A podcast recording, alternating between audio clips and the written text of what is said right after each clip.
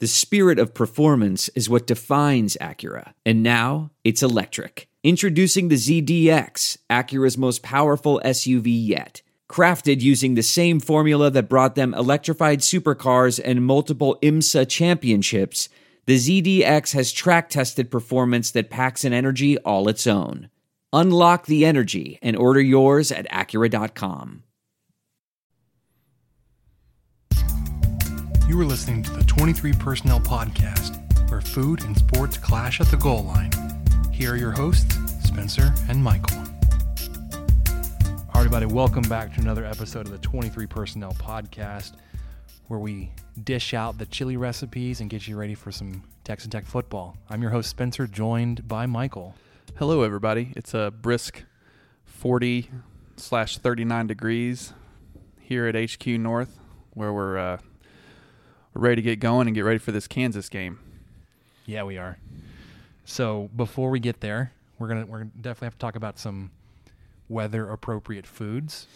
There is another intro topic that's actually sports related. We'll we'll touch on a player has declared he's going to sit out the rest of this season to get ready for the NFL draft after six weeks.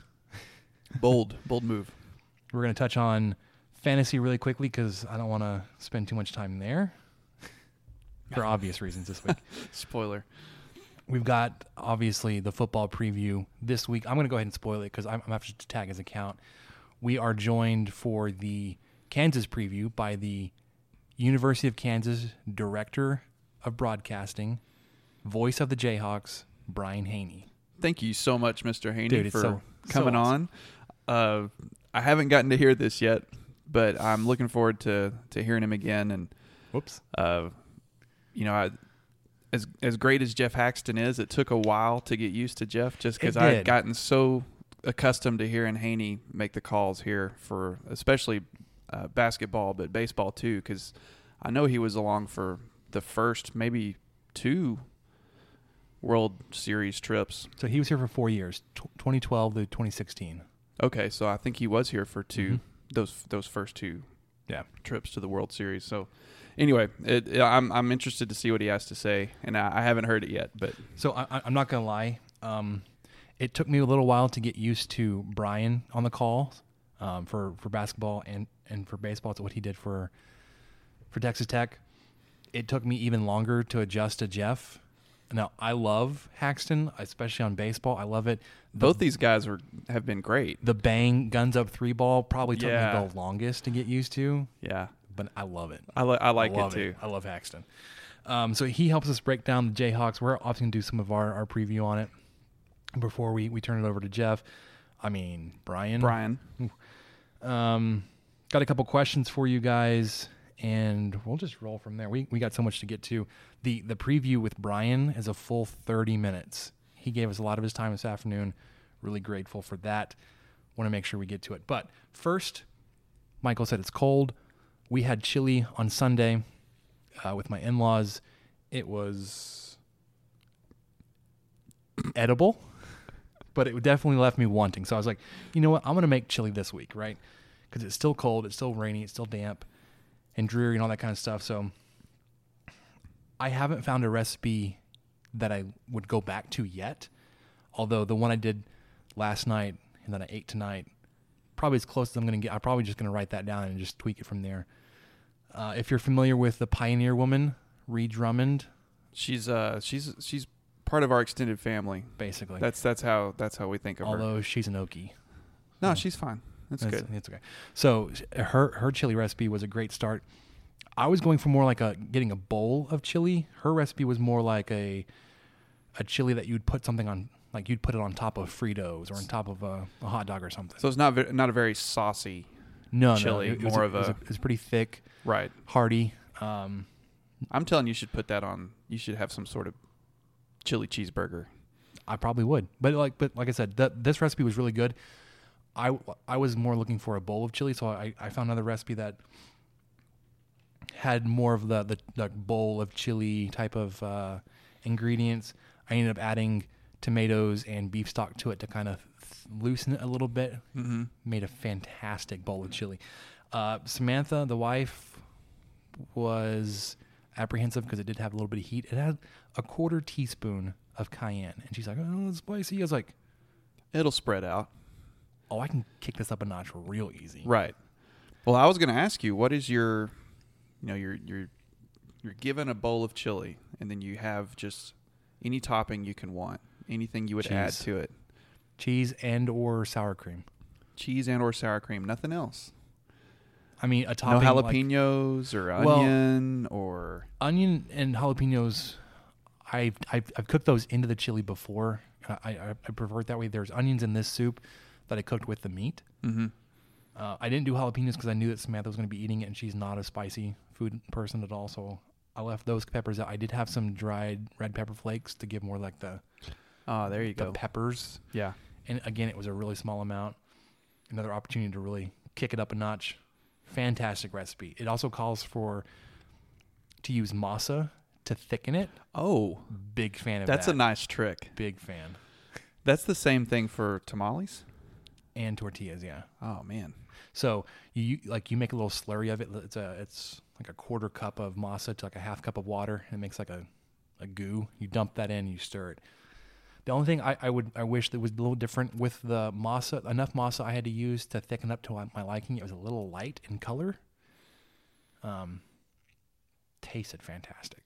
Well, maybe there's some way you could tweak that next time. Maybe you could I don't know. maybe you could put that in your so notes and just you know add some some spicy ketchup to it. I'm just The other thing- I don't think that would work well at all. I'm a staunch like no beans and chili type of guy. Samantha is a big fan of the beans, and she's like, "Well, I want I want beans in the chili." So like, You serve them on the side. no, I, I broke down. I, I put half of the rest of what it called for in beans into the chili. So it called for two cans of chili or uh, of beans, uh, a can of red beans and a can of pinto. I put half a can of each. Okay. I would probably Compromise. Yeah, I'd, pro- I'd probably go a little lighter, and maybe just do kidney beans instead of the pinto. I'm not sure. It was good. I, I'm I'm not like I'm not a big bean person. It was fine. It's like putting potato in like a burrito. It's kind of a just filler. kind of there. It It's a texture change. takes up some room. Yeah. So, anyways, you guys that are cooking chili, Michael and uh, the wife up here at HQ North made some. Yeah, direct directly behind me is some chili made with some leftover brisket that I had smoked over the summer. And she pulled that out of the freezer and thawed it. And we do when I say we, she she makes it of course, but uh, when she does the brisket chili, she does put black beans in it. Which of course I think we've talked about this before. I'm okay with I'm not going to look down a bowl of chili because it has beans in it. It just wouldn't be Texas chili, which is fine with me. So this is more of like a Southwest type chili. It's got big chunks of smoked brisket in it, uh, beans, onions, tomatoes, bell pepper, and I'm sure a couple other things I'm leaving out. And then we use this. Um, we had this rub that I got this from Salt Lick, and it's just their basic. There's no distance too far for the perfect trip. Hi, checking in for. Or the perfect table. Hey, where are you? Coming! And when you get access to Resy Priority Notify with your Amex Platinum card Hey, this looks amazing. I'm so glad you made it. and travel benefits at fine hotels and resorts booked through Amex Travel, it's worth the trip. That's the powerful backing of American Express. Terms apply. Learn more at americanexpress.com slash with Amex. I want to tell you a story. It's a story about a scandal, broken relationships, gossip, rumors, money, corporate rivalry, and a broom. A performance enhancing broom. My name is John Cullen. I'm a comedian, podcaster, and for 20 years, I was a semi professional curler. And I want to tell you the story about how a single broom almost imploded the 500 year old sport of curling. We felt like we were bringing a knife to a gunfight. It's the story of a superstar and his fall from grace. I was being dragged through the mud. It's the story of two brother entrepreneurs with a dream. I said, that's great news. It's a story of intrigue. I still don't understand why we want to keep his name secret. The full story has never been told, so I'm going to tell it. Broomgate How a Broom Almost Killed Curling. It was a year I'd like to forget. To listen to Broomgate, search for Broomgate in your favorite podcast app. That's all one word Broomgate. dry rub, it is so peppery they have a lot of black pepper and possibly red pepper and maybe cayenne in that thing. Oh. And that was why we had Sounds so good. Well, that was why we discovered this or or my wife discovered how to reuse brisket leftovers because I made a brisket that was so hot none of us could really comfortably eat it. So she figured out, well, I'm just going to throw it into chili, and she hardly seasoned it at all because it was covered in that same heat. But the chili turned out so good that we still use that seasoning. Whenever she makes that chili, we we add it to the Very nice. the chili itself. So we've got that on the crock pot behind us if uh, if we need a snack here in a little bit. But Although we'll I, probably be okay. I, I did bring some Klemke's beef jerky tonight. I know I'm really trying not to eat while I record. It, it's difficult because the bags are open. He also he also uh, came bearing a, a, a big red, so It's Texas. It's Big Red and, and Dr Pepper. big red and Klemke's jerky from Slaton, and we're talking Texas chili. All right, let's talk about uh, some football news. If you haven't heard yet, n- not like it's super applicable to Texas Tech. I just think it's interesting in the the realm of college football. Excuse me, that's that dang Dr Pepper. um, Nick Bosa from the Ohio State. I just like roll my eyes when I say the, but I You I can't help it. I couldn't help it. Yeah, He has uh, played in a few games this season. He got injured pretty early on this season. It may have been against TCU. Announced very recently, whether it was today, which is Tuesday, or this past weekend, that he would forego the rest of his season and prepare for the NFL draft, which is not something you, you hear because it's usually like somebody that's getting ready for a bowl game that says, nah, I'm going to skip the bowl game and go ahead and start my, my NFL prep. This dude's prepping like nine months in advance. he's uh, well, what kind of? And, and I didn't know anything about this. So he's projected What kind like, of inj- injury did he have? Do you know? Oh, I'd have to look it up, but he's projected like top five. Really? So there's a lot to to risk there in terms of um, if he's going to come back and play and risk it, or uh, just go ahead and sit it out. Well, that would just take. Is he on scholarship? How does that work? Can they Uh, revoke your scholarship if you essentially quit early? I have no idea. Uh, does it have anything to do with? Could he claim that he quit because of his injury, or he's not really quitting? He's still gonna go to practices and and stuff, but not play. See, I'm not sure.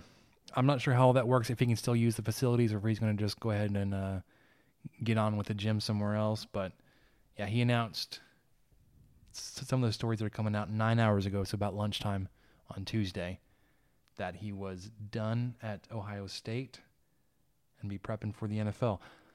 So, what is your take, Michael, on players leaving school early?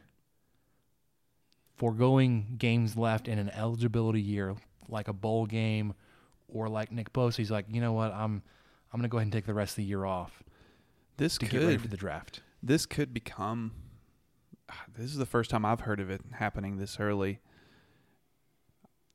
I kind of hope it doesn't become too much of a trend, but I, I mean, I, I support. We've talked about this. I support players that I do wish they could make some money off their likeness at least, and not have. Uh, and, you know the transfer rules. I, I'm I'm pretty good with those because I, I feel like they're they're kind of locked in somewhere and then if a coaching regime completely changes and they don't agree with their philosophy or they just it's just that's just not who they want to play for then they're stuck there sometimes so i like the giving the players a little bit more power and a little bit more leverage i'm not so sure how i feel about this. I think a bowl game i have no issue with that at all because one that is really close to when you would truly start preparing for the combine anyway. And two you know, especially if you're a six six team about to go into a bowl game, you've made it this far in your career, and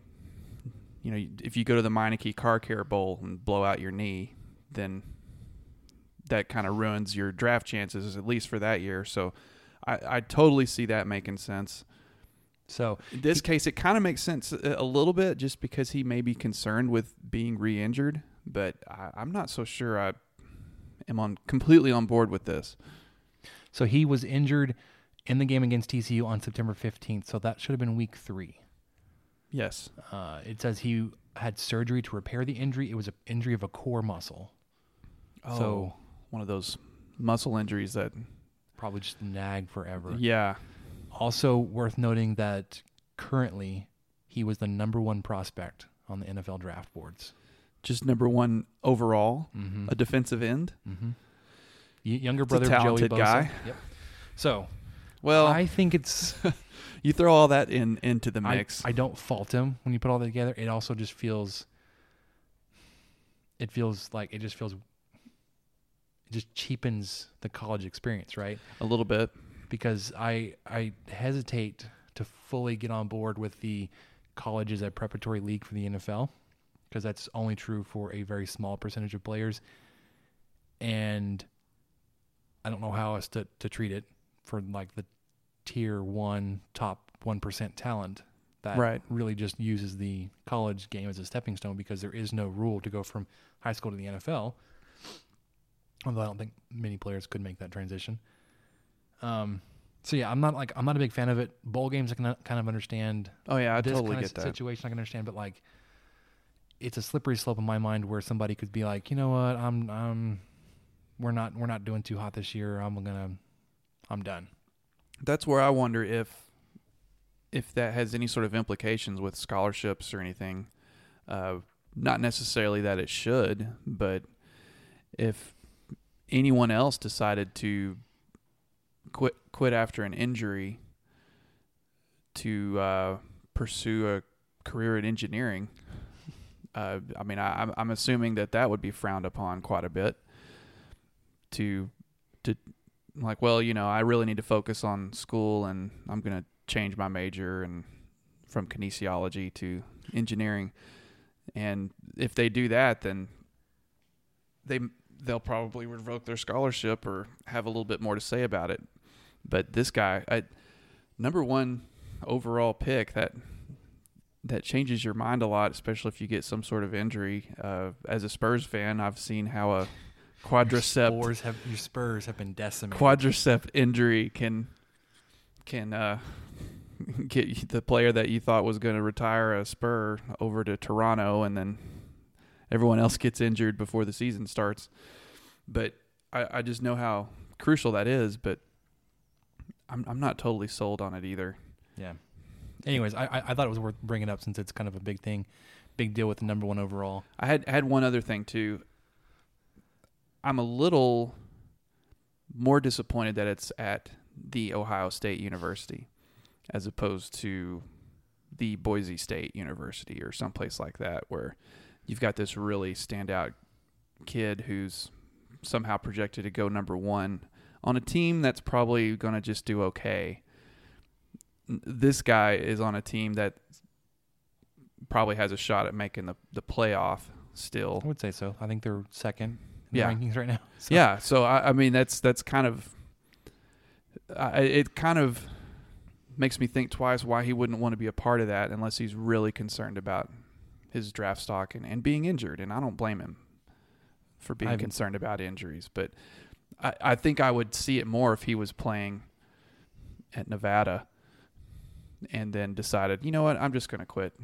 I'm just going to hold out till the end of the year. You know, no, you're you're playing at one of the the best uh, traditional college powerhouses in the nation, and then you're just, nah, I don't really. I'm I'm good. I'll just stop here in September. There's a lot to unpack there. I don't think tonight's the night to get into that. Probably not. If we didn't have a game this week, we would we would we would go on to because I I would say I'm probably in direct opposition to everything you just said. Oh man. Okay. Because really quickly, as as a as a as a big fish in a small pond, you s- like if he was like the number one guy at Nevada, I think it would be the opposite that he should be more involved with the team because they built the team around him. Whereas at Ohio State, he's just a piece, right? He's a cog. It'd be much more in the wheel. devastating if he. Right. Yeah, I see. I see your point there. Okay. But like I said, I don't really want to jump into that because we've got so much to get to, and I want to keep this to a respectable length. Um, fantasy, Michael wiped the floor with me this week. He beat me by another another 200 point victory. It was. I'm not sure. It sure was how a this happened commanding. It was a commanding victory. because Michael had seven players and I had eight. He was missing a player. was that really? Yeah. How did I do that? That can't be right. Quarterback, you had two running backs. You only had one receiver. That's what it was. You had one receiver. Oh man, I've totally I Well, no, somehow I sorry, biffed that. You had two receivers instead of three. But here's the thing: this week, I I went ahead and, and made some moves, and without telling you, obviously, because this is a a uh, competitive advantage. There are only four Big Twelve teams in action this week. Believe me, I am aware. Well, I know. I I think I was aware of this yesterday, and like I had to make make some roster moves. I made ten moves today. They were just. I, We I- are scrambling to get to, to fill out a team, even though there's only two of us. We're scrambling to fill out a team with just four teams playing. I, I think this is the week that we also like. Oh crap! Everybody's out this week. Yeah. Eight. Right. That Week was eight. my. This was my big week because uh, my offense relies a lot on West Virginia, and they gone. and they are on bye this week, along with five other teams. Yeah, so it's just it's a, it's one strange that the Big Twelve lined up all their bye weeks the way they did. Everybody took a bye week on either six, seven, or eight. Um, so after this week, nobody will have a bye week the rest of the season. I kind of like it, but fantasy wise, it made things a little challenging this week when there's only four teams playing. Definitely. So it's OU versus TCU, Texas Tech versus Kansas. It's going to be points are going to come at a premium this week. Yeah, the, I think this will be. I'll probably watch this fantasy matchup the most I've watched any of them because we're playing players we normally wouldn't play. Um, I mean, I've got Kansas's defense starting. Against Tech, bold move, Cotton. Well, because it was either them or uh, TCU's defense against the Sooners, which doesn't sound like that's going to go out very well. You're starting Jett Duffey at quarterback. I'm starting Jett Duffey at quarterback, which hopefully will play the whole game. I don't even know if that's going to happen. Now, Um, you're you're you starting Kansas defense is, is pretty good because it's something we talk about in, in the preview. They are number one in the nation in turnover margin. right. I saw that. They're plus thirteen. I think they're they're they forced eighteen turnovers this season. Well, and I thought, you know, Duffey's a little turnover prone. He is. He is. so that could work into my favor. And then, uh, of course, I think the other change I had to make this week, or one of the other ones, was I picked up Clayton Hatfield because my other kicker was uh, the kid for Oklahoma State. And of course, they're off this week. I've got Ta'Zhawn Henry in at running back, and I don't think he's going to get very many carries, but I, I was out of options.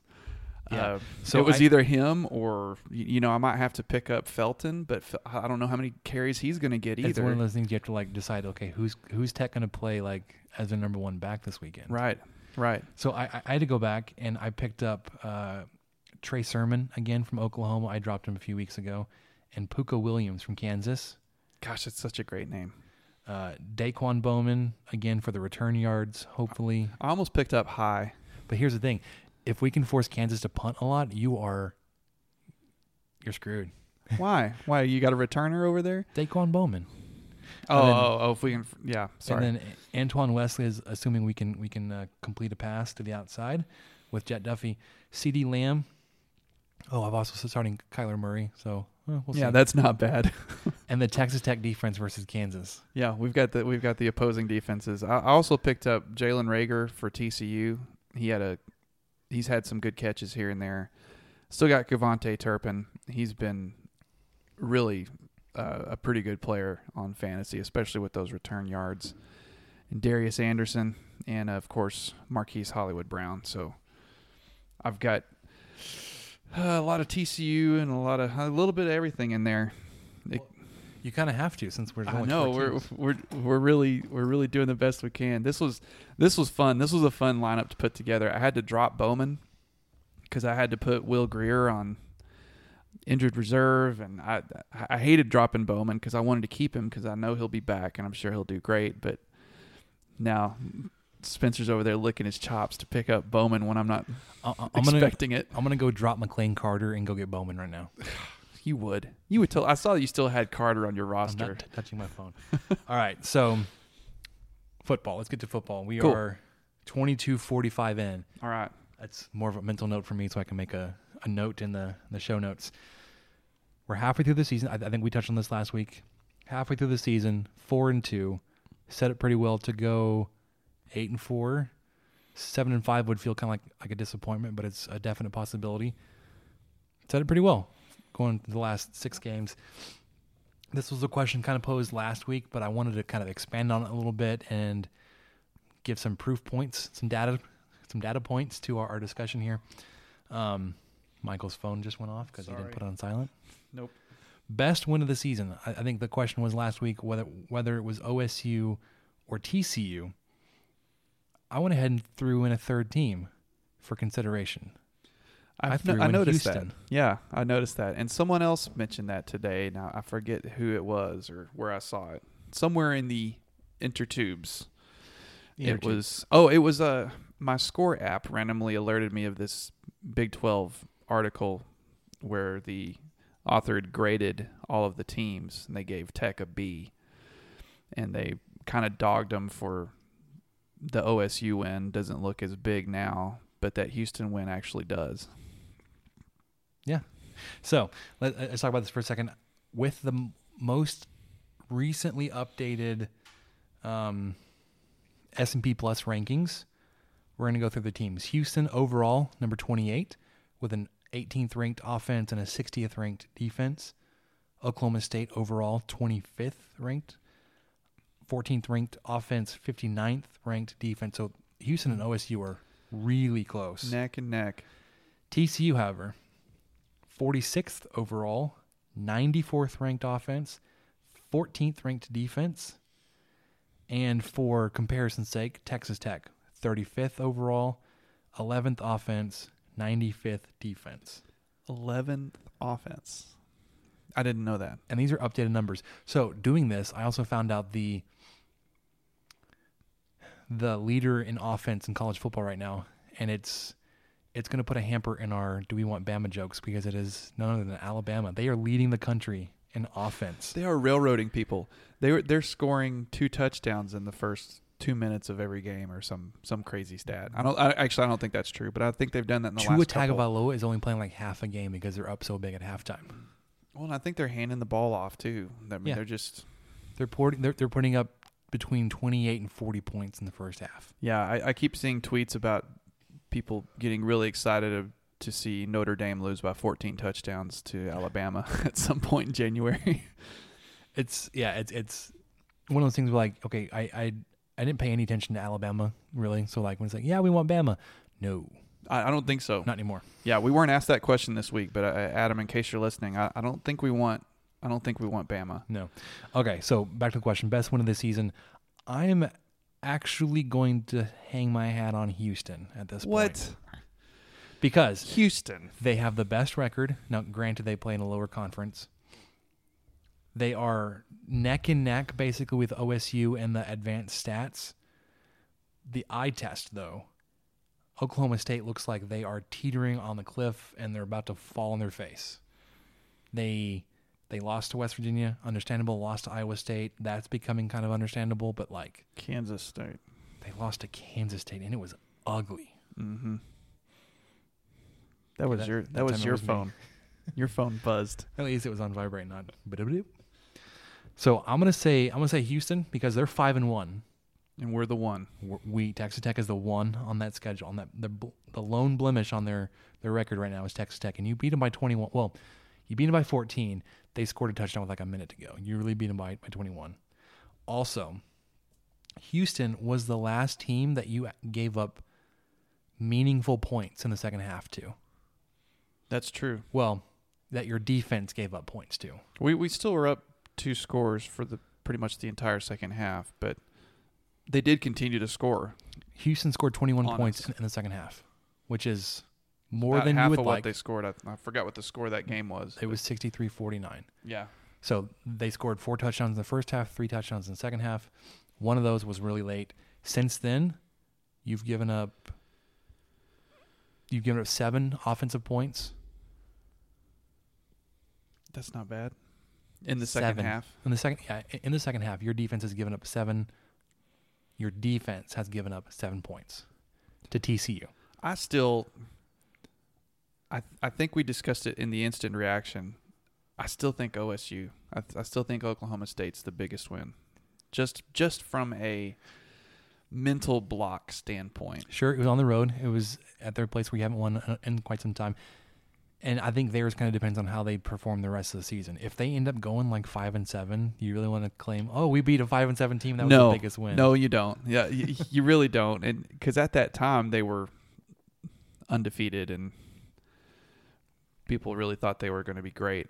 So I, I, right then it felt great. It still feels pretty good, just because I'm, uh, I'm not a big fan of the Oklahoma State Cowboys. But no, you're totally right that uh, corn dog does not look good. None of them, Mm-mm. none of them are doing very well. Uh, so to to go down to Kansas State, especially the way they did, that definitely knocks some of the glimmer off of it. But you know, maybe in two weeks from now I'll have a different answer, or or you know, a week from now I'll have a different answer. But for now, it's still OSU. I I hadn't even really looked into Houston at all since a I- week or two after we played them. I hadn't either until I was doing some research for this game against Kansas. I was like, "Oh, Houston's five and one."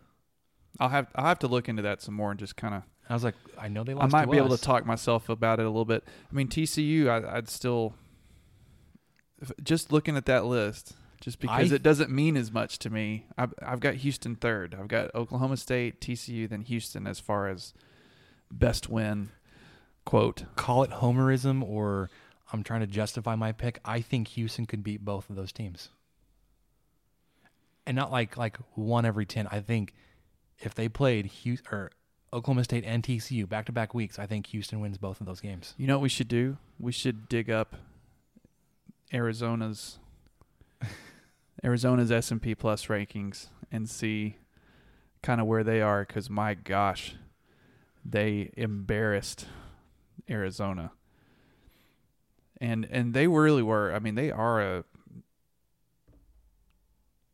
very good offensive team. Those receivers are just massive. So I I'll have to I'll have to get back with you. Right now, no. Because it's Houston and it was home. The other two were away. Okay, so let's talk about this the game this weekend against Kansas. Looking at S and P Plus ratings, Kansas is 103rd overall, 112th offense, and 78th defense. So they have the worst defense, except for us. We have a, a Texas Tech has a lower ranked defense. They have the lowest ranked offense we've seen since Lamar. Right. since they're unranked, basically. The, the defense, as you touched on earlier, we've we've got to pay attention to that. I feel. Uh, you got to stop burping into the mic, dude. That's not me. I'm not doing that. I don't know what you're hearing. I'm hearing some gurglies over there, man. I don't think it's me. Well, not intentionally. But their their defense, I know this isn't a great measure, but in our fantasy league, they've scored the most points in the entire Big 12. It's because of all their turnovers. That's right. But that doesn't mean that they're the best defense in the league. Well, it sure doesn't hurt to get some more to get the ball coming your way. Of course, it doesn't help when the offense can't score as as efficiently as you'd like, but I think that defense could match up kind of in their favor against uh, a Jett Duffey led offense this weekend. That that's what makes me nervous. I think Jett Duffey will be the starter, and I think he's got a propensity to turn the ball over. A team that has turned teams over a lot. They they do have three defensive touchdowns. However, in the conversation you'll hear with Brian a little bit later, of the 15 turnovers gained, Kansas has only scored points off of three of those turnovers. Wow. Outside of the pick sixes. Well, and that's just okay, but that's and that's just points in general. It may it might have just been a field goal. Their offense has been so bad that even when they get a turnover, more times than not, unless they were like, if they return the interception or scoop and score, Mhm. like a, a fumble for a touchdown, more times than not, they're not going to do anything with it. So I'm not trying to preach doom and gloom or anything, but But I just here's- do think their their defense is, is is is definitely something to not just oh we'll just our offense will just run right through them. I, I don't think that's necessarily going to be the case. Well, I, I think their defensive stops have been turnovers. They are the Oklahoma State from a couple years ago, the Texas Tech from maybe last year. Last year, yeah. where they're forcing everybody to turn. If they're not forcing turnovers, though, they're not doing anything. Right. So uh, I don't want to get too much into that because we've got a good interview with Brian. Um, this is, I guess, another week where everybody's kind of trying to figure out who the starting quarterbacks are. We think Jett Duffey's going to start for Texas Tech. Brian seemed fairly confident that Peyton Bender is going to be starting for Kansas. Uh, we faced him at in Kansas in Lawrence last year. Wasn't super impressed that year. Obviously, he's allowed to get better, but he's a he's a pocket passer. Um, they under former offensive coordinator Doug Meacham. I can say that because he was fired a week ago. Wow. Mid-season, like five weeks in. Uh, this was people were talking about him eventually getting the HC job at Tech. I remember hearing that. He's losing s- some luster now. He he couldn't get the, the offense rolling. Well, it's, it's it's a tough call to get the offense anything rolling in Kansas. But he was let go. Beaty will take over play calling. The thought is that Meacham was focused a little too more on the horizontal passing game, where Beaty wants them to push the ball downfield a whole lot more. I don't know about Bender's accuracy and ability to hit players on the deeper running routes. I think that's that's the point is to run Pooka Williams into the ground and then throw it deep. Well, uh, I'm I'm gonna pin your, your your your defensive game plan on just try to stop Pooka Williams and you'll deal with a unproven quarterback to pick you apart deep. Right. Well, he's. I mean, Bender is a senior, but he has only completed sixty-one percent of his passes this year. He has uh, six touchdowns, just one interception, meaning that he does at least take care of the ball pretty well. Well, with a plus 13, their offense is taking is taking care of the ball. Yeah. in terms of not turning it over. That's true. Texas Tech is plus two for reference. Now they haven't turned over they haven't turned teams over as well as Kansas has, but they've also turned the ball over a few more times in Kansas. I think they've thrown two interceptions in total, and they've got two or three fumbles, but they do a good job with with not turning the ball over. They're just not super efficient and finishing drives. Uh, something that, that Brian will talk about a little bit later.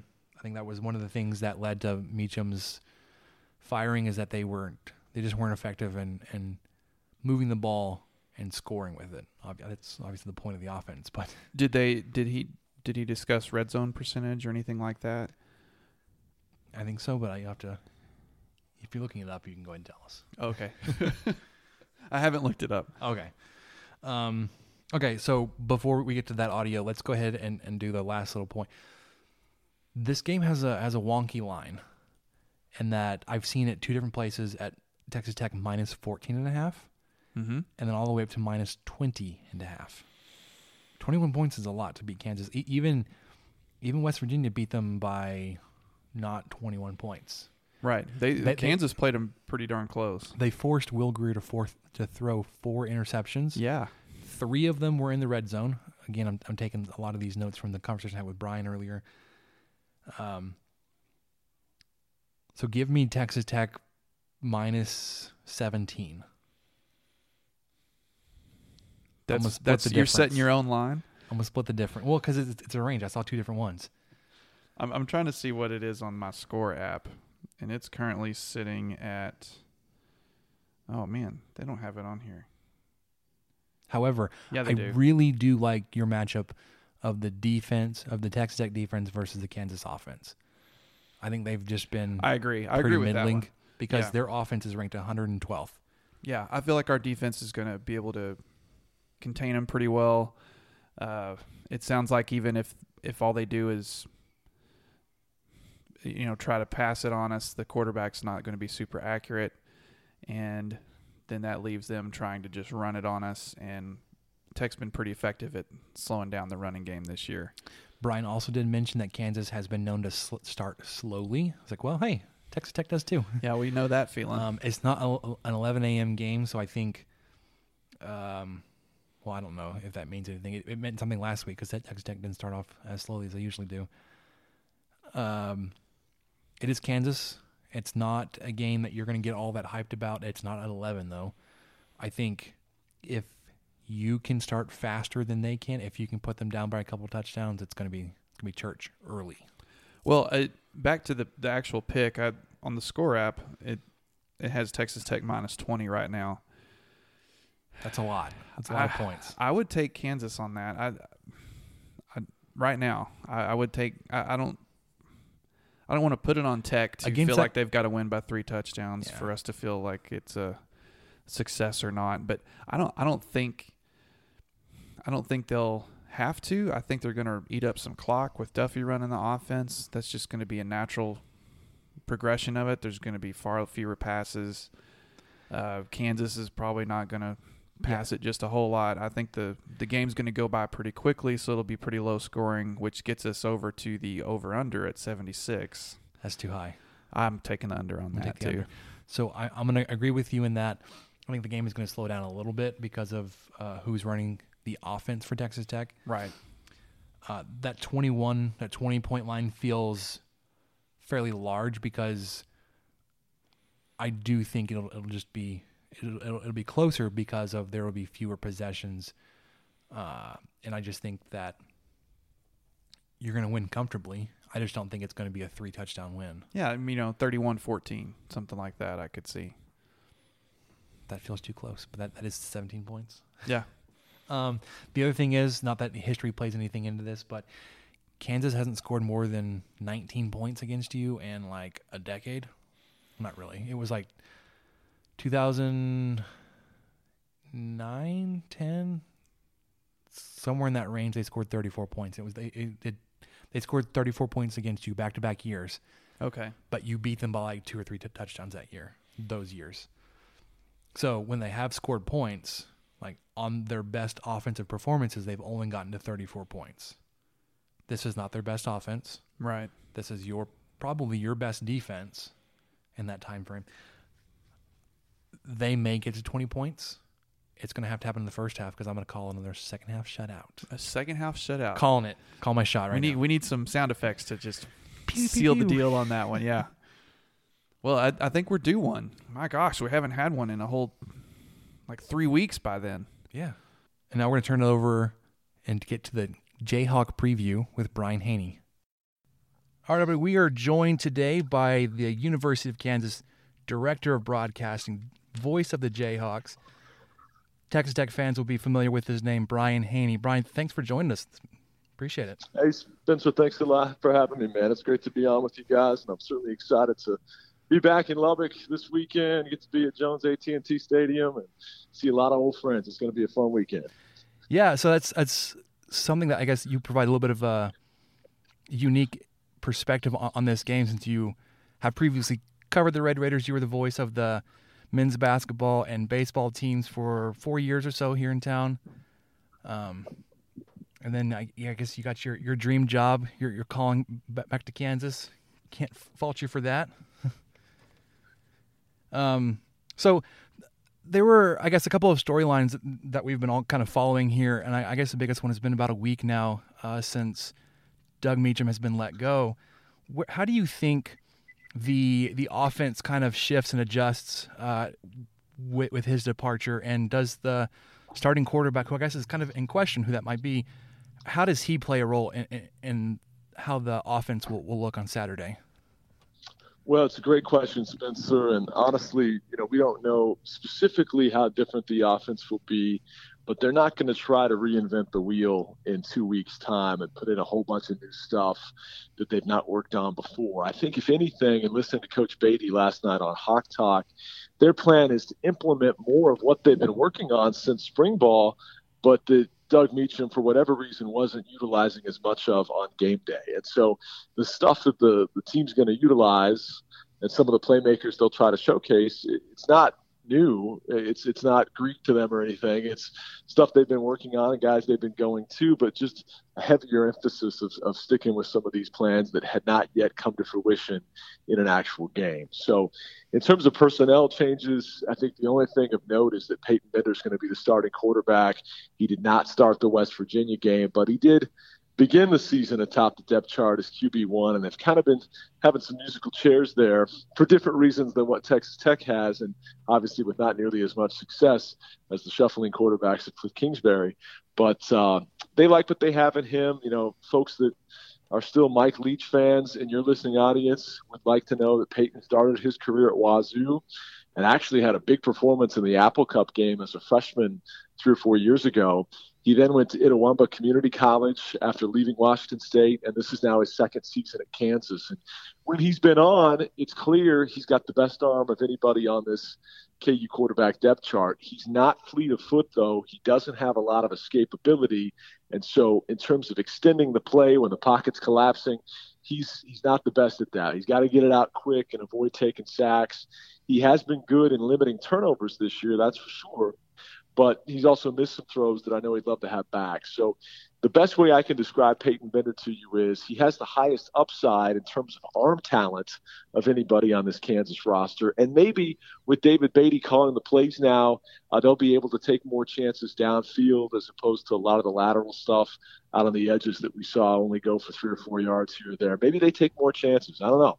But I, I, do think that there's a lot more to Peyton Bender that we've yet to see that hopefully we'll get to in the second half of the year because he's only got six games left. And this was at one time a, a much hyped prospect coming out of high school that when Kansas got him coming out of community college, a lot of folks had really high hopes for him. And future is now for Peyton Bender in this Kansas offense because to call it like it is, the defense has played well enough to win all but one week this season. And obviously, Kansas sitting at two and four has not capitalized on some of those really good defensive efforts because the offense just hasn't been there. Best stat I can give you, Spencer, is that the Jayhawks have been better than anybody in turnover margin in the FBS and in turnover numbers in terms of takeaways.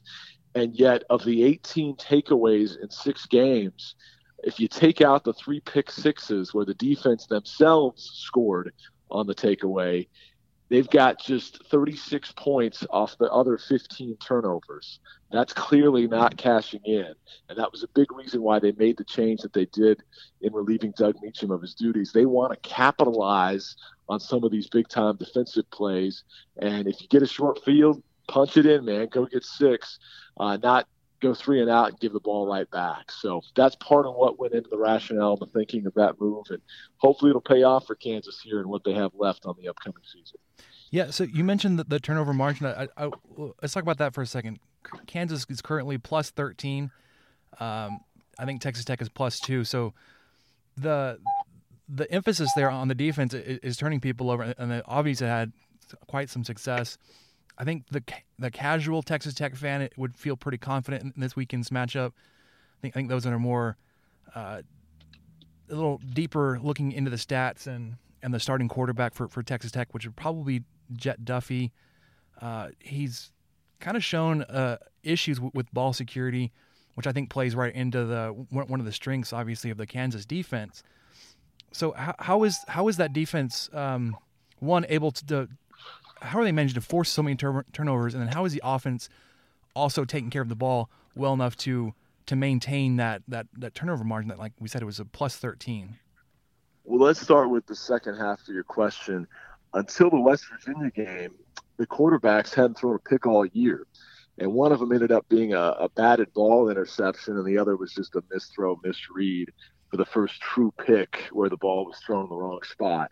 Mm-hmm. And part of that is they just haven't taken as many chances. They've, they've been a little more conservative. But then again, I think there's been a, a lot better recognition uh, before they make a throw of what the defense is presenting and, and not as teams disguise blitzes or disguise the defensive fronts falling victim to that as we saw Stanley, Bender, and the like do a year ago for Kansas. I think you give some of the credit to the quarterbacks. You give some of the uh, explanation to being conservative a little bit in the throws. But that's pretty significant when you're playing game six and you have got to throw an interception. And the only other quarterback mistake in terms of giveaways was way back in the opener versus Nicholls on a play where uh, ultimately the ball comes out on what was coming forward in a fumbling motion. That was the only time a quarterback gave it away for Kansas this year. So that's been a big part of the turnover margin that leads the FBS.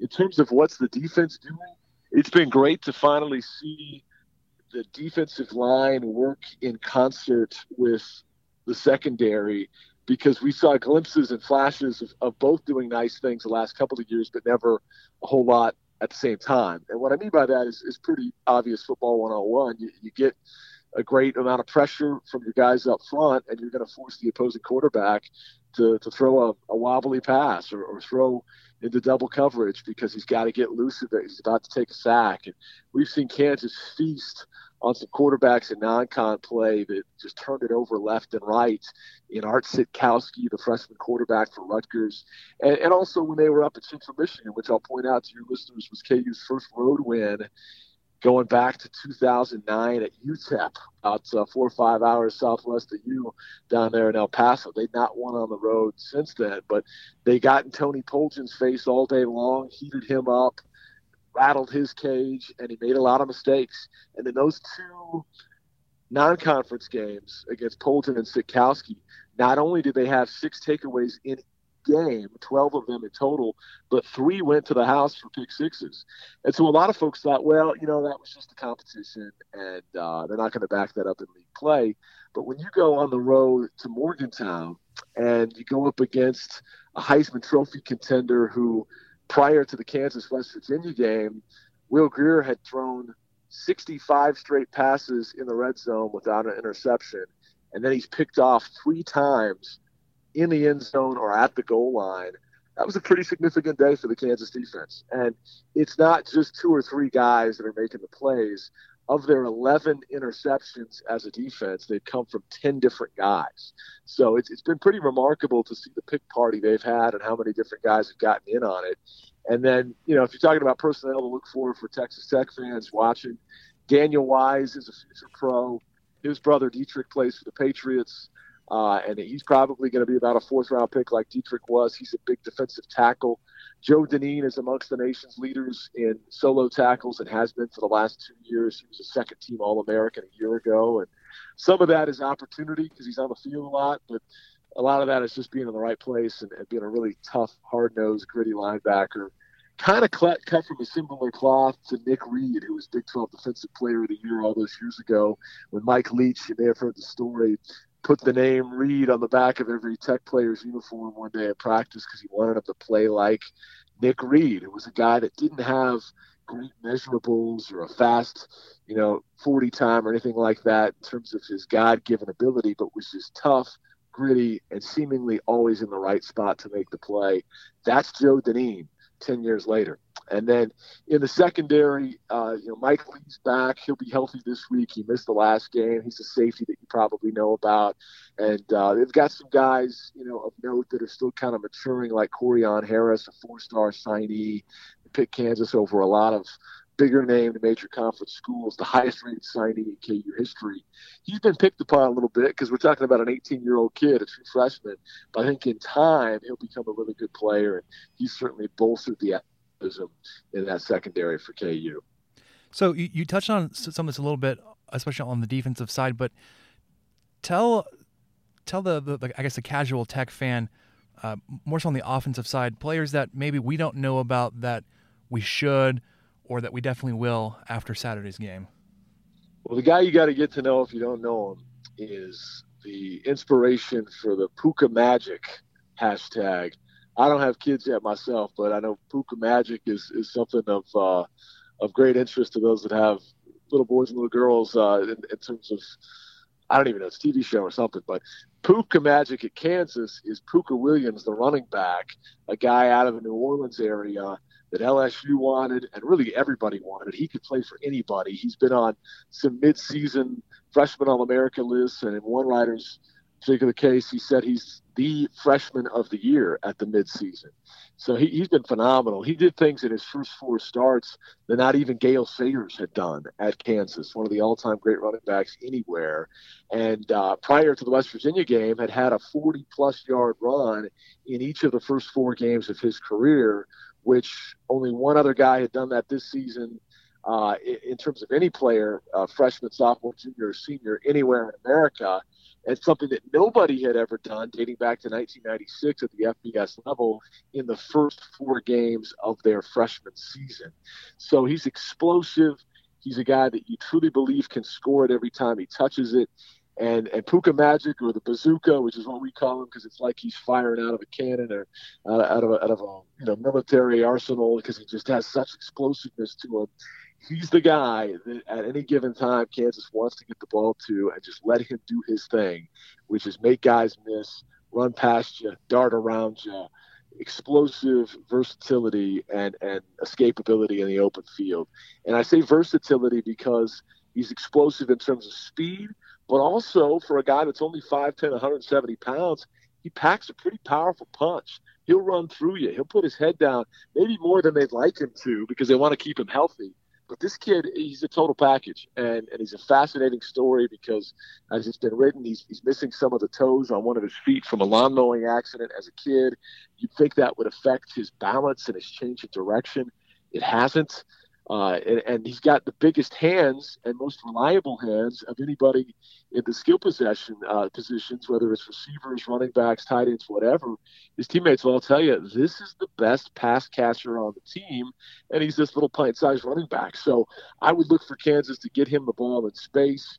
I would look for Kansas to, to try to feed it to him early and often because he's their best chance at keeping up with some of the dynamic playmaking – capabilities of this Texas Tech offense. And he's a marked man, too. I mean, ever since his second game, folks have been stacking the box with eight men to stop him. And so Kansas is going to have to get creative with how they get him the ball.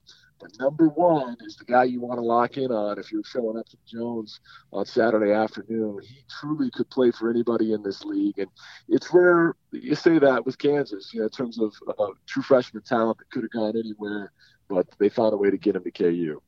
Absolutely. I, I, it's just it's unbelievable for, for, for someone to have that kind of success. I guess so quickly in his career, he's averaging nearly eight yards a carry. So it's no doubt that um, you know Beaty and, and the offensive staff are trying to get the ball to to Williams.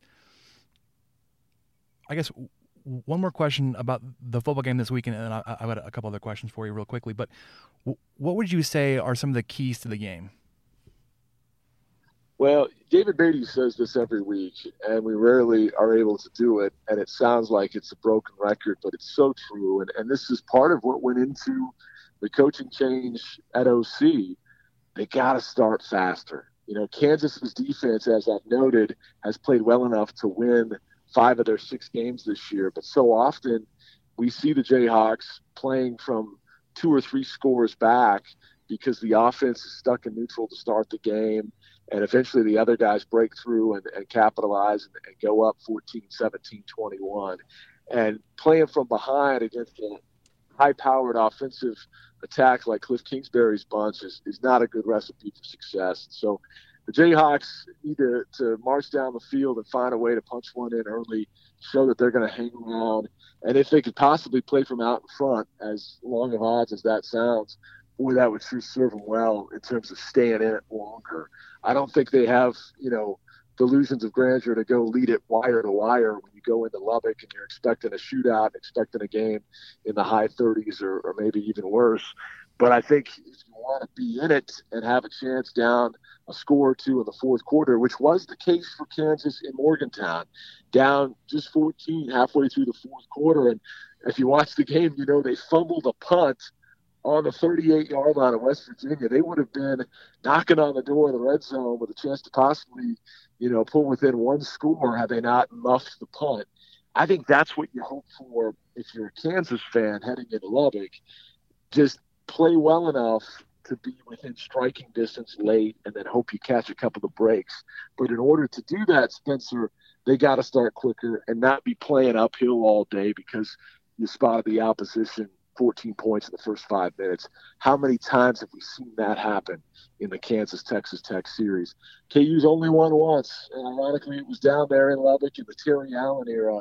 They've had some close calls and, and put some scares into Tech, but it seems like more often than not, you know, they're, they're spotting Tech a lot of points early. And so I think this offense, with the new play calling coming from the head coach and, and returning to the original starting quarterback, they need to catch some fire early get some rhythm going. And then obviously, you can't predict or count on turnovers. That's not something you can just chalk up. But it's been a great recipe for success and competitiveness for Kansas if they can find a way to win the turnover battle. As cliche as that sounds, you hear every coach say it. It is huge. It's the name of the game for this Kansas team and a real calling card in 2018 when you're talking about the club that leads the nation in turnover margin. Yeah, so you mentioned starting faster on offense. I think that's something that Texas Tech fans are, are familiar with the past few games, especially when you look at the, the two losses on the season to Ole Miss and West Virginia. They had disastrous first quarters where they were down 20, 21 points. Um, and then Texas Tech is able to to win the, the last three quarters, but they were down so far it wasn't enough to come back. So it's I, it's something that Tech fans are, are familiar with. Now you mentioned this, and I ha- have to go back to it. I'm sorry. You said lead wire to wire, and I, have to bring up that basketball game where Texas Tech went up to, to Lawrence up there, led led the whole game, was able to come out a win. Do you think, or sorry, will Tech, will Tech be able to win in Allen Fieldhouse again this season? um, nice segue because yeah, I was trying to say that yeah, I don't think Kansas football can lead wire to wire in Lubbock, and by that same token, I would be surprised if Tech basketball won two in a row in, Allen Fieldhouse. Last year, obviously, was a huge win and the first win ever for Texas Tech up in Allen Fieldhouse, and they certainly under Chris Beard are going to have a lot of opportunities to do that on a year in year out basis. I don't see it happening this year though. Oh, come Kansas on. being a, a preseason number one or number two team, depending on where you look. It's it's a front court that is as good as any you'll find. It's really just the opposite of what you saw from Kansas a year ago. They had one of the best backcourts and deepest backcourts in America, but they were so thin in the post. Now they lose Devonte Graham, Malik Newman, Sviatoslav Mykhailiuk, but they add in a McDonald's All American big and David McCormack, a transfer former Tubby Smith player at Memphis, and Dedric Lawson, who had 36 double doubles in two years at Memphis. He could be the Big 12 Player of the Year after starting as the Big 12 preseason newcomer of the year. And suddenly you go five deep in the post of big time four or five star talents. So I think it'll be tough for Tech to repeat back to back wins in Allen Fieldhouse this year. But I'm a big believer in what Chris Beard is building. And obviously, I cheer for the Red Raiders when they're not playing Kansas every game because of my love for that program and the time I spent calling their games. Still have a lot of friends closely affiliated with that program. And obviously, my second favorite venue to call games in uh, anywhere is United Supermarkets Arena. So, real excited to see what it looks like this year for Chris Beard's Balls. Yeah, absolutely. Had a, a special season last year, obviously, for the team that went the first time to an Elite Eight.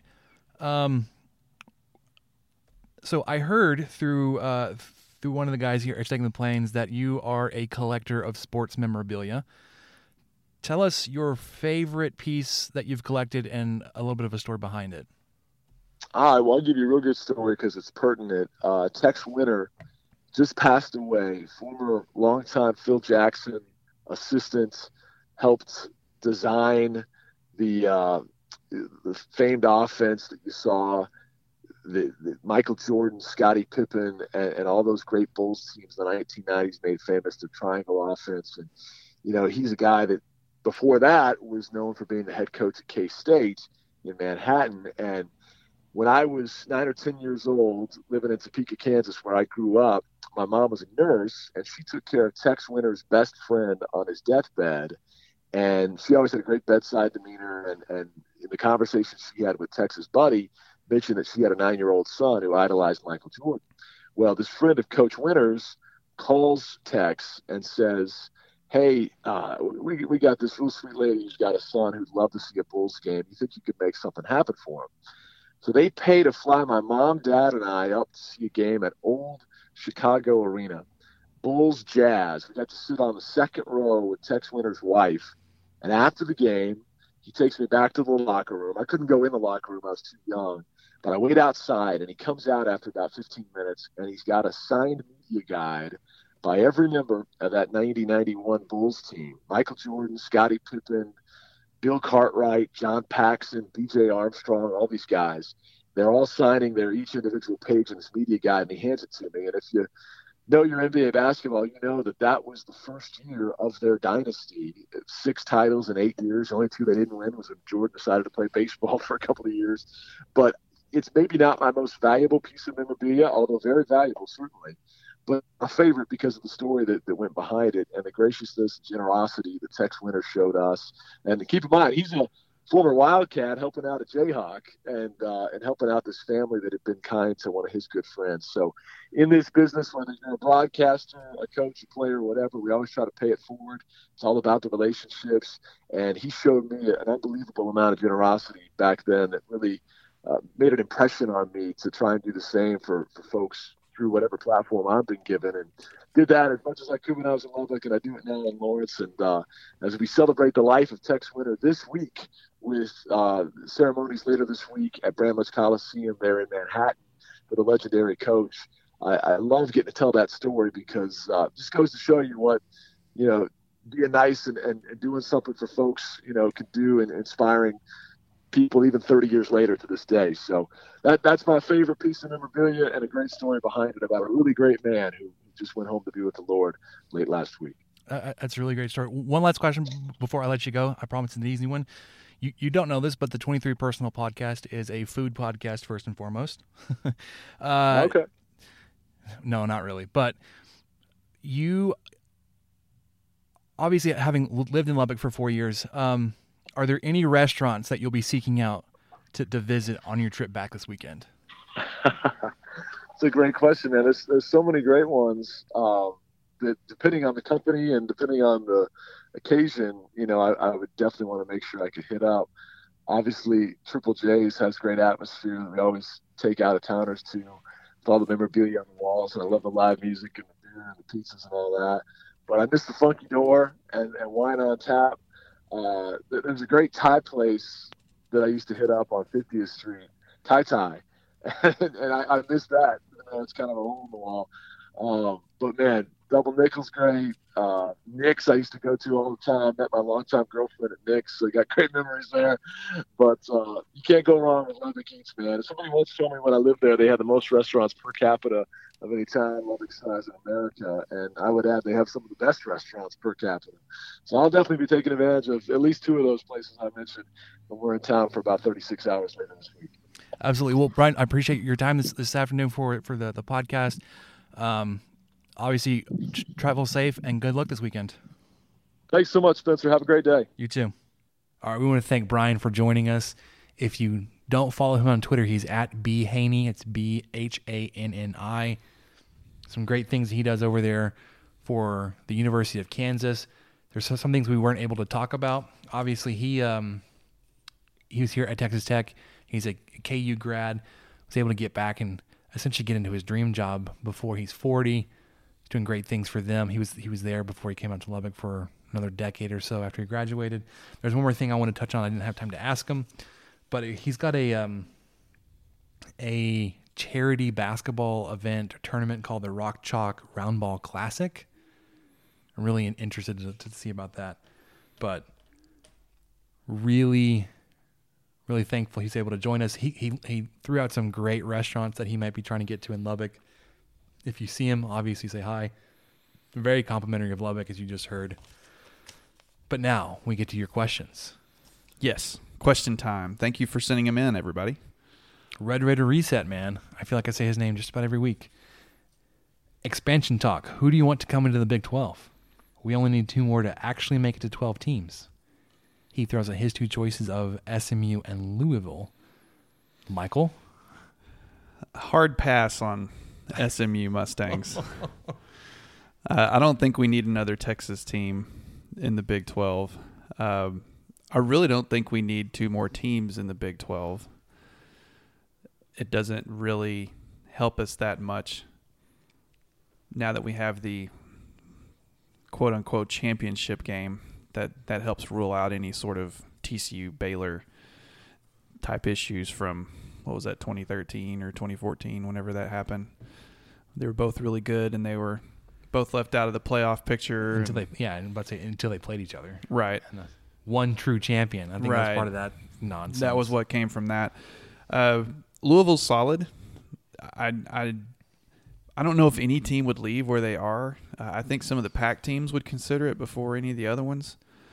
But Louisville, I thought would be great when when we were first faced with all this, with uh, teams leaving. That was when their football program was doing really well. Teddy Bridgewater was there. Charlie Strong was still happy. before before taking the job down in That was a long time ago. in Austin. Um, that was before uh, Pitino went through all his stuff too. So it Before Lamar Jackson, yeah who's already who's in the NFL currently. right. So it I, I think they really had some. Um, you know, now with their basketball program kind of going through a tumultuous time, they're they've lost a little bit of stock, but they'll bounce right back. They're Louisville. They've got a name behind them. I, I think that's a decent ad if we had to get to 12 teams, if someone mandated it. So Louisville and Um, I'd like to, I'd like Florida State. if we're just throwing stuff out, there's Oh there's gosh. no realistic reason that that would happen, but we'd get our foot in the door in the state of Florida. That wouldn't be bad. Um, of course, so would Texas and everybody else. But I, I think realistically, you're looking at you know Colorado or uh, one of the Arizonas, maybe. see, I one I don't I don't think you're gonna get a previous Big Twelve member back. Probably probably not. That's not realistic either. I I really don't even know where you go with this. Maybe maybe a team like Boise State.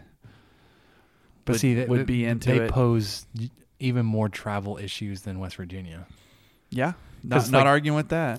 Think about that that road trip for West Virginia to Boise State or Boise State to West Virginia, Yeah, but think about uh, and for baseball, yeah, for basketball. Like, it's not not just for football, which you make once yeah, a just all of the Because basketball, like, Olympic sports.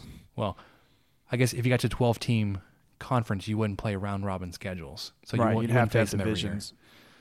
Okay, so here, here's my take on this. Arkansas. One of two choices. I say you either do stay in the big, you stay in, in Texas, and you get six Texas teams and six non-Texas teams, and that's your division, Texas versus the world. Pew, So I was, I would say add like a Houston, and then take your pick of the garbage that's left. I'd had Houston over SMU. I even though I really don't want a Texas team, I would take Houston. I guess. Yeah. Uh, would probably be the first ones. Then SMU, UTEP, UTSA Rice. Those are No. UNT, well, no, yeah, Abilene Christian. No. No. no. But then if you're not going to do, if you're not going to do that, I would either say if you want that Florida tie, realistically, you go either you go after either South Florida or Central Florida. Yeah, that's true. Um, Florida Gulf Coast. FAU Owls, baby. uh, it, see, and then if you were to do that, I wouldn't know if you if you add somebody else in that area, like just grab both of those Florida teams, or if you get somebody else from the East Coast or more Midwestern. I don't know. My other option that I, Tulsa. I had fully thought out, besides adding a Florida team, was to grab the two Arizona schools from the Pac-12. Get Yeah. Arizona, Arizona State. Geographically makes decent sense. Yeah. Not great. Not great if you're West Virginia having to go to That's a it's a rough yeah, trip. and vice versa. As bad as the Boise travel. Yeah, probably. it's up there. all right. Guns Up Nation. Oh wait, he had a second. He had Oh, a second part. whoops, my bad. Also, wings baked, fried, or grilled. Okay. All right. So we've got three options here for our wings. Do you prefer baked, fried, or grilled? I'm gonna I'm gonna rank them. Um, ultimately, I do prefer fried wings. I think that's number one. I, I breaded, breaded or not breaded. I think I, I think that's the number number one way. Two grilled for sure, grilled, and then three baked. So there's there's my rankings. Where where do you stand? I, I was gonna try to make just a ridiculous, like, go back to that uh, those ranking posts of like number one fried, two nothing, three else matters. right. So yeah, I yeah, mean, all to if- the end. um, which I kind of did that Seven like ketchup. in in jest to uh, uh, Don Williams and his like big tw- his AP tw- top twenty five ballot. How dare he not have How dare he not include Texas Tech? Lubbock, Lubbock Avalanche Journal? Because if you'd asked Mac Mac Engel, that would have definitely been Oh, on the oh, we had to bring we had to bring his name up. Prof, So- Prof Bro over there. We uh no see here's the thing is like he threw out that that bait and everybody bit it hook line and sinker. We all we Oh, us all included. fell for it. Both of us, both of us that you're He- listening to right now. he got the reaction he wanted. Yep. Um, and then played like, oh, that's not what I meant. but here's the thing: he gets like evaluated on on clicks and everything. Yep, he got a ton. He did. He got quite a few. He got he got, and I'm I'm ashamed to say I helped. I, helped I did that. too. Not not my proudest. Baked wings, if you're in a pinch, I guess they're okay. I've I've had them. We've made them. I've never, yeah, I have too. I've never had grilled wings. I I would assume smoked is pretty good. Yeah, I, am putting smoked in that category because that's how we do them now. Yeah, fried or really nothing. Yeah, fried's fried's so good. Speaking of fried, though, hold on, we didn't really talk about our trip to Jones Cafe. Oh my gosh, yeah, that's what we should have talked about because we went on Friday and we didn't have a game on Friday. Saturday. Yeah. Sorry. I cracked him up. He's laughing so, so hard he fell out of his chair. Okay. No, okay, that's not what happened. So, a friend of mine is actually the the short order cook there, chef. I don't know how you his official title. Mm-hmm.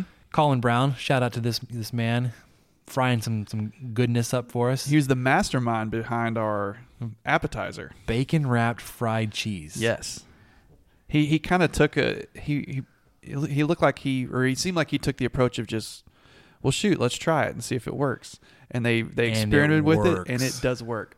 if, if they fall apart a little bit, but they do hold up pretty well, and they taste great. And the batter that he uses on that is is more of like a chicken fried steak batter. It's, not the crumbly batter you usually get with the cheese stick. The, with that, and when I say crumbly, I mean like it actually has little crumb balls or whatever. This was like sheets. yeah. It was You- so good. You you you would uh, tenderize a some ground round and dip it in this batter and chicken fry it, and you wouldn't know the difference. It's it's the batter itself is flavored really well too. So I that was great. Then we went on to hot dogs, and I think all of their hot dogs are bacon wrapped. Or Just at least about. The, at least the two we got were bacon wrapped. So you got the bloat dog. Yeah, bacon, lettuce, onion, avocado, tomato, and then it was also topped with chili and cheese because why not? It was great. No regrets. So when I was looking at the menu, I, I was like, well, if I don't get a chili cheese on my dog, I want chili cheese on my fries. I end, the menu was slightly different than I was expecting. I ended up getting a chili cheese dog, the touchdown dog. Mm-hmm. Also had bacon on it. Solid. Fantastic. And then we we we split. Oh my gosh, we're so. We have to try everything. It, it, it was a date, you guys. yeah, it was a nice little lunch date. We split an order of chili cheese fries. So they're waffle Chili fries. cheese waffle fries. Yeah. waffle fries. They were seasoned. Fantastic. Yep. And so if you're if you're on the southwest part of Lubbock and you need a lunch spot, Formerly known as the Chili Dog Cafe, they're now the Jones Cafe. yep. They specialize in basically all things fried and hot dogs. This is not some place you can go often. but they do so they, they, they do have live music, they do have some adult beverage options. Yeah, they have some drink specials, different things throughout the week. But if you're there for the food, you have to pace yourself. Otherwise your cardiologist isn't gonna shut you down. It's He's gonna- totally worth it. he's gonna take your credit card. Yeah, from you. I mean it, it is totally worth it, but it's it's definitely a place where you just you treat yourself. That was not on Brian's list of restaurants he would have to try when he comes back. All right, sorry. Guns Up Nation, which stat do you think suggests improvement on defense at Texas Tech? I'm gonna go points allowed because we I I tweeted this out on the way to lunch on Friday. The Texas Tech defense is allowing 28 points a game this this season. You know where, where they were last year? They were what thirty? What'd you say it was? I think it was it's either 34 or 38. That sounds right. Season before that, they were over 40. So 28 points a game. If you're if you only give up 28 points in this league, with as good as your offense is, you're going to win more games than not. And Very that's true. that's a that's a big. I mean, a touchdown difference in one season is a big difference. It's a big deal. Well, because that was always the, I think that was the thing that people like to point out in their posts about how bad Tech's defense was, was that they, you know, the offense, they're capable of scoring 44 points, but Texas defense Would give up 43. averaged like 43 a game or 45, or, or it was just something very neck and neck. So that's a good one. Uh, it, Guns Up Nation, they continue to say, do you think it's the turnovers force last year or second in the Big 12 on third down defense this year? And I didn't know that. That's a big. I think they're they're only Their third down defense, I think, is forty percent. I didn't know that. I I think that's a really big improvement because I I remember just you couldn't stop anybody in third. No, down. third down was just third and nine, third and twelve, third and one. It didn't matter. They were going to get it, or they weren't going to get it, but we were going to have a penalty, penalty. and they would get it that way. So, just from a game watching standpoint, I think that third down defensive rate is probably the biggest improvement or It sneaks- suggests some of the biggest improvement. It, it sneaks up on you because when, when you go back and load a game, you're like, okay, you forced seven punts in that Yeah. game against TCU. Like That's right. was not keeping tally of that during the game. It's like that's a lot of punts. It just seemed, you know, it- That's obviously seven drives ended with the, them like, uh, we're gonna punt it right. And because you stopped someone on third down, so there's at least far enough away seven they- times right there. that they didn't attempt a field goal or go for it on fourth down. yeah, you didn't let them get across their their own 40 basically. So that's big. The turnovers is obviously it's, it's quite a bit lower than it was last season. Uh, the thing that I, I think really correlates back to that is is your your defensive points allowed per game. While you're not forcing as many turnovers, you're essentially taking you're giving your offense one more possession or one more chance in effectiveness by saying, okay, you don't have to score 35 to win a game. You have to score 28. Right. That's a huge difference. And it's, it's and, a full touchdown difference. and turnovers as people have pointed out, that's not a game plan. That's Which- not that's what Brian says. That's what everyone Yeah, that- It's like you listen to the interview. that's that's not that's not a game plan and that's not what you're you- you're not constantly coaching guys to to do that. You're more concerned about getting the ball carrier down as opposed to getting the ball out. A lot of it's just I don't want to say luck, but that's what a lot of it seems to well, be. recovering a fumble it has almost everything to do with luck. It- Yeah, just where you where are you? Where did the ball go? How did it bounce? because that one that you didn't recover against TCU where the ball bounced on the player that was laying out of bounds. Oh yeah, Like because the ball the one out of out of bounce butt fumble or one because that ball like just jumped into Coleman's arms, right? And he didn't Mm-hmm. he didn't recover it on that, dropped it, and then everybody fell on it, but he fell on a player that was out of bounds. That had everything to do with luck and not your skill. Of course not, yeah. Forcing the fumble was more the skill. Catching an interception is is part of skill. Um, recovering a fumble or catching a tipped pass is more of right. luck. That's just kind of right place, right time. Okay, one more question. We're going a little long. Tyler Timmons, what percent chance do you give that Bowman plays Saturday? Plays? If he's not going to start, I I don't think he's going to play, and I don't think he starts. So I'm going to say zero. I'm going to say zero because here's the thing. I guess we touched on this last week. I don't think you need him to win this game, and you definitely want him 100%, which is what Kingsbury said recently. You want him 100% before you, you put him out there you don't want to you don't want to chance any re-injury or aggravation of that injury. You don't want to set him back because the following week, going to Iowa State, you're going to need your best opportunity to win. If that's Bowman, then you need him ready to go. If he gets injured this weekend against Kansas in garbage time, really going to put some pressure on Jett Duffey and Well, and, the Cliff team. Kingsbury. Yeah. because there's then there's going to be a lot of why did you have your, you know, why did you have your quarterback who had a partially collapsed lung three weeks ago out there Because yeah, up if, if thirty-one to fourteen. if this season doesn't if something happens this season doesn't go as we're kind of thinking it might the rest of the way and Kingsbury's job security is called into question how he handles this quarterback situation is going to play a big part of it if he throws Bowman out there and it backfires that's going to be a huge mark against him Right. Well, and but if he like if, if he ends up with the same win loss total that he would that would call his job security into question, but didn't play Bowman, there's a little bit of he had to play three different quarterbacks. I think we can understand that. He didn't put them in in jeopardy.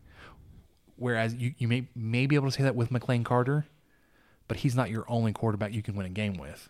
Well, and that's that's where we get to, uh, and I didn't really realize this, but Seth had this on the morning steak on Monday.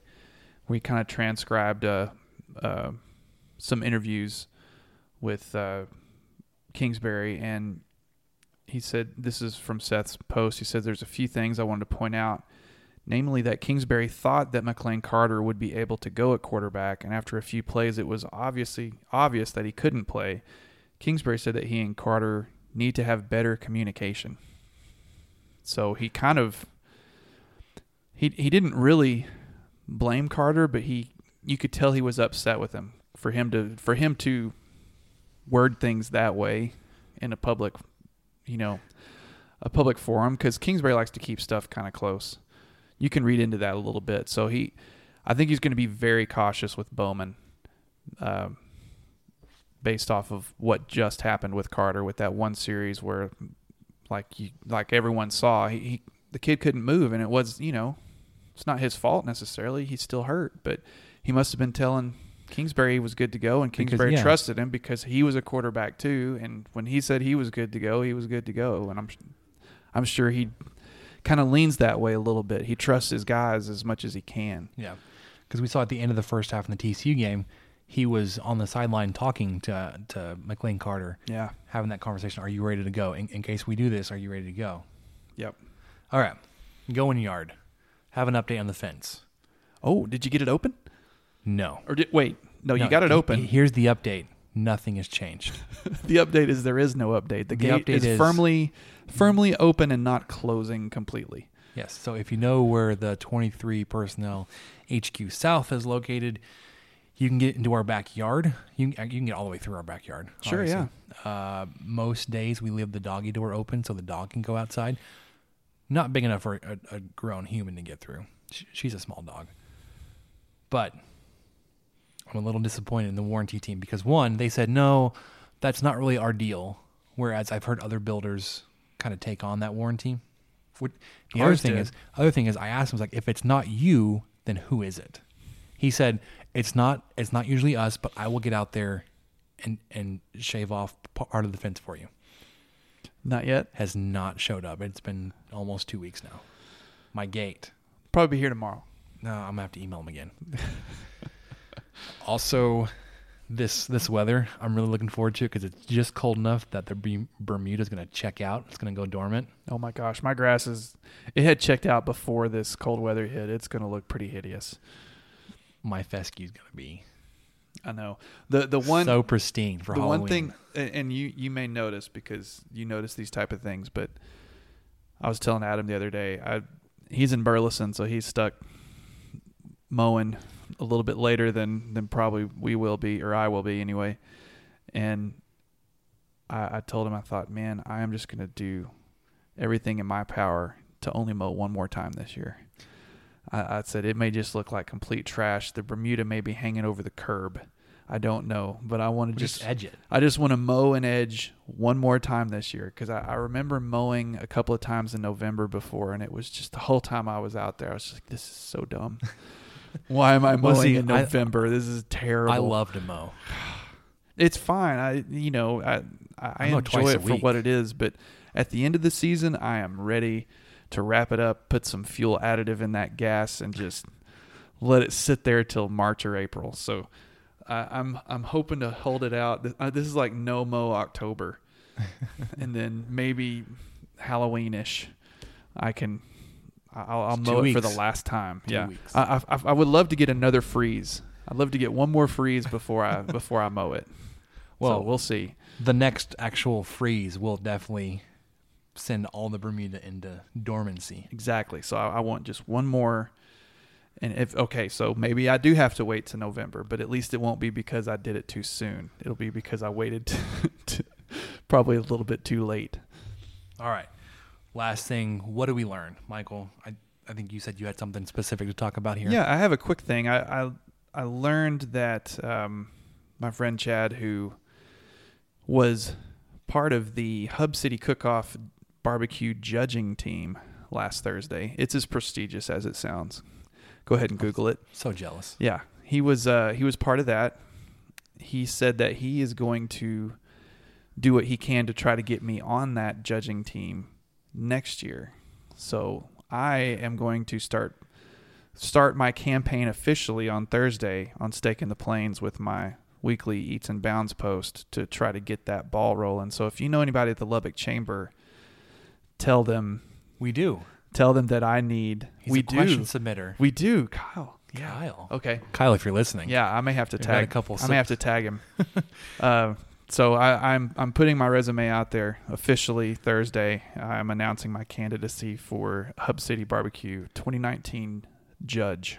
And I'm gonna I'm gonna I'm gonna slow play this and go for 2020 judge. Oh man. So it'll be like a panel of Chad, Michael, and myself. it's gonna be good. Slow, we'll slowly take it over. The other thing, so the thing I learned. Sorry, No, I'm good. you were Go for it. Okay, I just, just jumped right in. Yeah, jump in. Ready to wrap this thing up. if you know your cook at a at a food restaurant, they're gonna take care of you. No kidding. We we got we I'm just this, going back to the Jones Cafe experience. We uh we had some good stuff there. We did. I had a good conversation with Colin. That's that's how I, we found out that the bacon wrapped fried cheese was actually his invention, Brainchild. his brainchild. Um, he actually specifically called out Spanky's, and I'm going to do it right here too, because uh, he said they they claim to have the best fried cheese in Lubbock, and I was like, you know what? I think they're wrong. I think so too. As much as I like Spanky's fried cheese, and I do, It's good, but it doesn't have bacon. It doesn't have bacon around it, and the batter's not as good. Best fried. I, I and bigger's not always better. I have learned where the best fried cheese in Lubbock is. It's at 82nd Frankford. It's a it's at the Jones Cafe. Yes, sir. All right. Want to thank Brian again for joining us. Want to thank Michael for hosting us here. Thanks again for listening to the 23 Personnel Podcast.